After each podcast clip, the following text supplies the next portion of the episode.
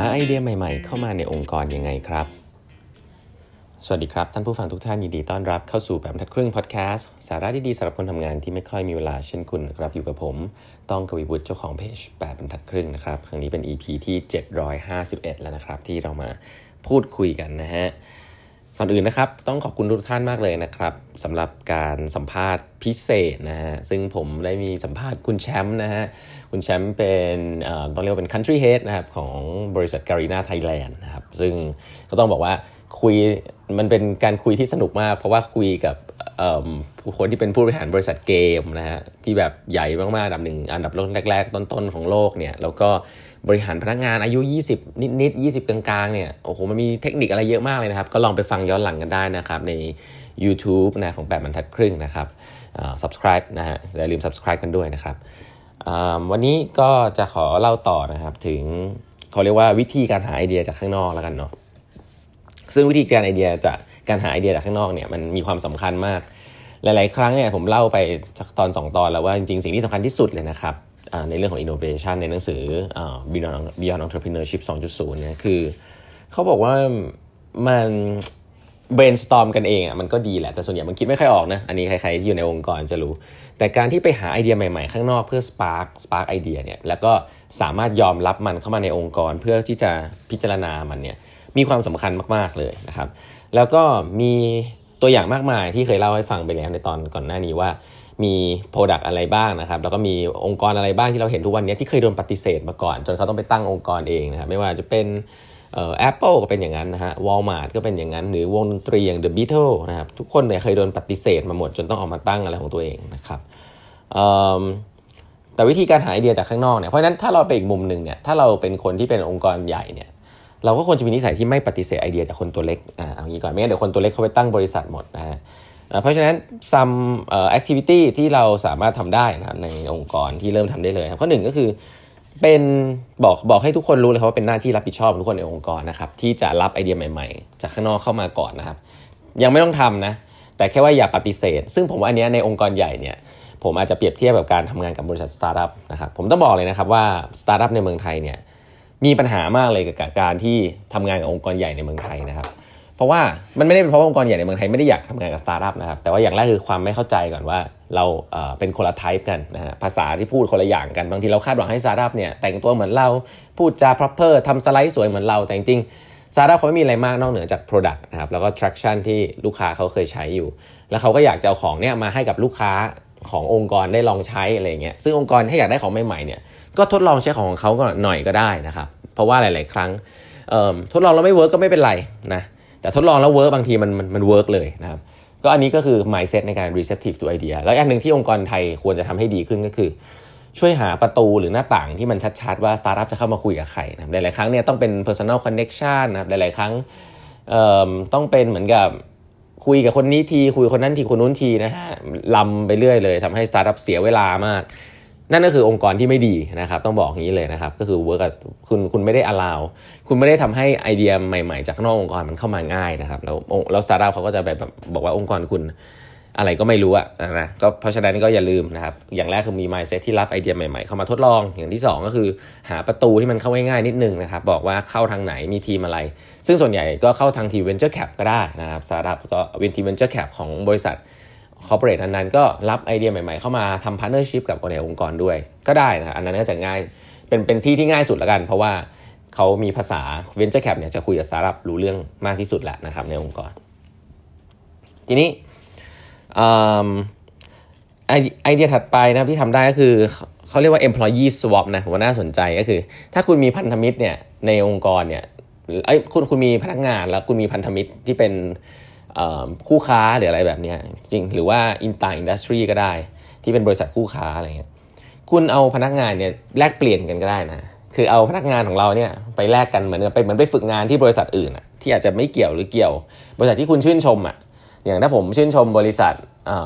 SCG มากๆส่วนอันนี้ยกตัวอย่างนะผมก็อยากจะลองเอาพนักงานผมไปฝึกงานที่ SCG ดูสิว่าเขาว่าเป็นยังไง ผมชื่นชมบริษัท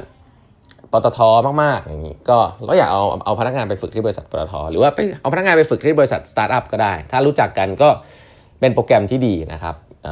ที่ที่ผมทำที่ออฟฟิศเนี่ยก็มีเหมือนกันนะฮะเอาพนักงานไปเรียกว่าไปช่วยงานนะครับในบริษัทที่เป็นสตาร์ทอัพก็มีนะครับเพราะฉะนั้นแล้วกลับมาเนี่ยเขาก็จะมีความรู้วิธีการทำงานแบบใหม่แล้วก็ inspire มากนะครับว่าต้องเปลี่ยนวิธีการทำงานอะไรแบบเนี้ยน่าสนใจมากๆนะครับ อันนี้ระบบสิ่งที่ต้องระวังอันหนึ่งก็คือว่าพอพนักงานไปแล้วเนี่ยกลับมาเนี่ยคุณต้องเปิดโอกาสให้เขาได้เปลี่ยนแปลงอะไรบางอย่างในองค์กรด้วยไม่ใช่ว่าไปฝึกโอ้โหดีมากเลยกลับมาทุกอย่างเหมือนเดิม อันนี้อันนี้มันก็เป็นปัญหาขององค์กร เพราะว่าไม่มีใครแคร์นึกออกไหมโอ้นี่ฉันเป็นไปไปฝึกงานที่ใหม่ ๆ ได้ความรู้เต็มหมดกลับมาอ้าวต้องทำแบบเดิม อันนี้นี่ไม่ต่างเลยกับเด็กทุนภาครัฐนะฮะหรือเด็กทุนในองค์กรใหญ่ๆที่แบบไปแล้วโอ้โหเรียนอะไรเยอะแยะเลยกลับมาทำแบบเดิมนะครับ ก็ เปลืองตังค์นะเปลืองตังค์เสียเวลาด้วยนะครับ ก็อย่าลืมมองถึงปลายทางด้วยนะครับกับพอให้พนักงานไปเรียนรู้อะไรแล้วกลับมา ก็ให้เขาได้มีโอกาสใช้ด้วยนะฮะอันถัดไปก็คือจ้างจ้างเขาบอกว่าจ้างดีไซเนอร์นะครับ อันนี้คือถ้าเป็นคนที่เป็นนักออกแบบภายนอกนะก็คือแบบเราอย่าใช้แต่คนข้างในอย่างเดียวไปเอาสอดคนด้วย เพราะว่าคนข้างในก็อาจจะมีได้ประมาณหนึ่งนะครับ รู้เทรนด์เก่งประมาณหนึ่งแต่ว่าการที่เราจะไป หาดีไซเนอร์ในการออกแบบของใหม่ๆ ข้างนอกก็สามารถทำได้เช่นเดียวกันนะครับ แล้วก็พยายามสนับสนุนให้พนักงานเนี่ยไปจอยพวกสัมมนาต่างๆนะอันนี้ก็เป็นสิ่งที่ควรทำนะครับลงทุนกับพนักงาน แล้วก็เดินทางนะฮะเดินทางไปอีเวนต์ต่างๆนะครับ แล้วก็จ่ายเงิน subscription พวกหนังสือหรือว่า subscription นิตยสารอะไรเงี้ยผมก็คิดว่านี้ดีนะ แต่ว่าสิ่งที่สำคัญก็คือจ่าย subscription อย่างเดียวไม่พอ อันนี้ปัญหาเหมือนกันคือ คือองค์กรใหญ่มันจะไซโลอย่างเงี้ยคืออะ HR จ่ายเงินให้ละมีละที่เหลือจะอ่านไม่อ่านเรื่องของคุณ ผมว่าอย่างนั้นเนี่ยคือไซโลของจริง KPI มันคือต้องให้พนักงงานอ่านด้วยนะครับหลาย ๆ ที่เนี่ยมีจ่าย subscription โอ้โหบริษัทสตาร์ทอัพเอาคอนเทนต์มาลงเต็มเลยนะฮะจ่าย subscription เสร็จไม่มีใครสนใจ บังคับให้พนักงานเรียนพนักงานก็ไม่เรียน เพราะว่าเขายุ่งแล้วอะไรเงี้ยไม่ไม่ใช่ปัญหาของใครเลยนะฮะแต่ว่าเปลืองตังค์เพราะว่า เหมือนกับทุกคน KPI คือทำให้เสร็จอะแต่ไม่ได้ทำให้สำเร็จผมชอบคำนี้นะ เพราะว่าคือเสร็จละงานชั้น แต่จริง ๆ แล้วมันยังไม่ได้มีผลเกิดขึ้น เพราะฉะนั้นถ้าคุณเอาหนังสือหรือจ่ายเงินไปให้ใครไปเรียน หรือว่าเอา material อะไรเข้ามาในองค์กรเนี่ยให้วัดผล utilization มันด้วยนะครับแล้วถามว่าวัดยังไงก็ยังไม่ต้องลงรายละเอียดแล้วกัน แต่ต้องมีคนรับผิดชอบ ซึ่งถ้าจะเป็น HR ก็ HR เป็นฝ่าย knowledge management ก็ management คุณจะบอกว่าคุณบังคับคนอื่นไม่ได้เนี่ยเป็นไปไม่ได้นะครับ ถ้าคุณใช้วิชาขายของ ถ้าคุณมี mindset ของ marketing นะครับ คุณก็ต้องขายพนักงานคุณได้ว่าของมันดีแค่ไหน อะไรแบบนี้ทำเกมทำอะไรก็ว่าไปนะครับอีกอันหนึ่งซึ่งผมว่าสำคัญมาก ๆ คือทำยังไงก็ได้ให้คุณมีที่ที่จะให้ลูกค้า feedback กับองค์กรคุณได้โดยตรงครับมีบริษัทหนึ่งนะฮะน่าสนใจ ผมจะเป็นบริษัท 3M มั้งเป็นบริษัทที่เขาทำเป็นเหมือน museum นะครับของบริษัท 3M นะครับ แต่ว่าเบื้องหลังเนี่ยคือเขาจะเอาพวกคู่ค้าต่างๆนะครับที่ work กับเขาเนี่ยมาเที่ยว museum ของเขาทุกๆ ปีนะผมว่าไม่ไม่ไม่ทุกๆ ปีบ่อยๆ มีโปรแกรมแล้วมี museum สวยมาก แต่ว่ามันเป็นที่ที่เขาเนี่ยจะจะแชร์แนวคิดของ Product ใหม่ๆ แล้วก็ test เอา prototype มา test ให้ได้ User Feedback จริง ๆ นะครับ ปีนึงเนี่ยมีลูกค้าแล้วก็มีคู่ค้าที่อยู่ในอุตสาหกรรมเนี่ยมาเที่ยวใน museum ของ 3M แล้วพนักงาน 3M เนี่ย ที่เป็นคนใน lab เลยนะฮะก็เอาของมา test จริง ๆ กับลูกค้าเนี่ยฉลาดมากเลยนะครับ ก็ทำให้ได้ feedback กลับไป เพราะฉะนั้นสร้างระบบที่ทำให้ได้ customer feedback แบบ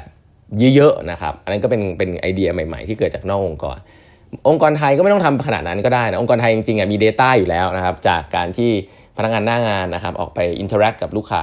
สำคัญที่สุดคือพวกผู้บริหารที่อยู่บนในเฮดค q ์เตอร์เนี่ยส่วนใหญ่ไม่ค่อยเอาข้อมูลพวกนั้นมาตัดสินใจ จะเชื่อสไลด์ powerpoint เชื่อ consult มากกว่าอะไรเงี้ยอันนั้นพลาดเลยนะครับโลกยุคนี้นี่ถ้ายังถามหาอะไรพวกนี้อยู่เนี่ยพลาดเลยนะครับใครทำมาแล้วบ้างอะไรเงี้ยคำถามแบบนี้ห้ามถามนะครับ คือถามถามมาดีแต่ว่ามันไม่ได้อาจจะไม่ได้พาให้เราไปในที่ใหม่ๆนะครับแล้วก็อาจจะ discourage พนักงานเปล่านะก็เรื่องพวกนี้ก็ระวังกันด้วยดี เพราะยุคนี้เนี่ยการเอาไอเดียใหม่ๆ จากนอกองค์กรเข้ามามีความสำคัญมากนะครับแล้วก็หลาย ๆ ครั้งมันอยู่กับลูกค้าเราเนี่ยแหละนะฮะก็ พนักงานหน้างงานเราเนี่ยแหละก็ลองเอามาใช้กันดูได้นะครับ วันนี้เวลาหมดแล้วนะครับฝากกด subscribe แบบพักพึ่งพัดแคสต์นะครับพบกันใหม่พรุ่งนี้ครับ สวัสดีครับ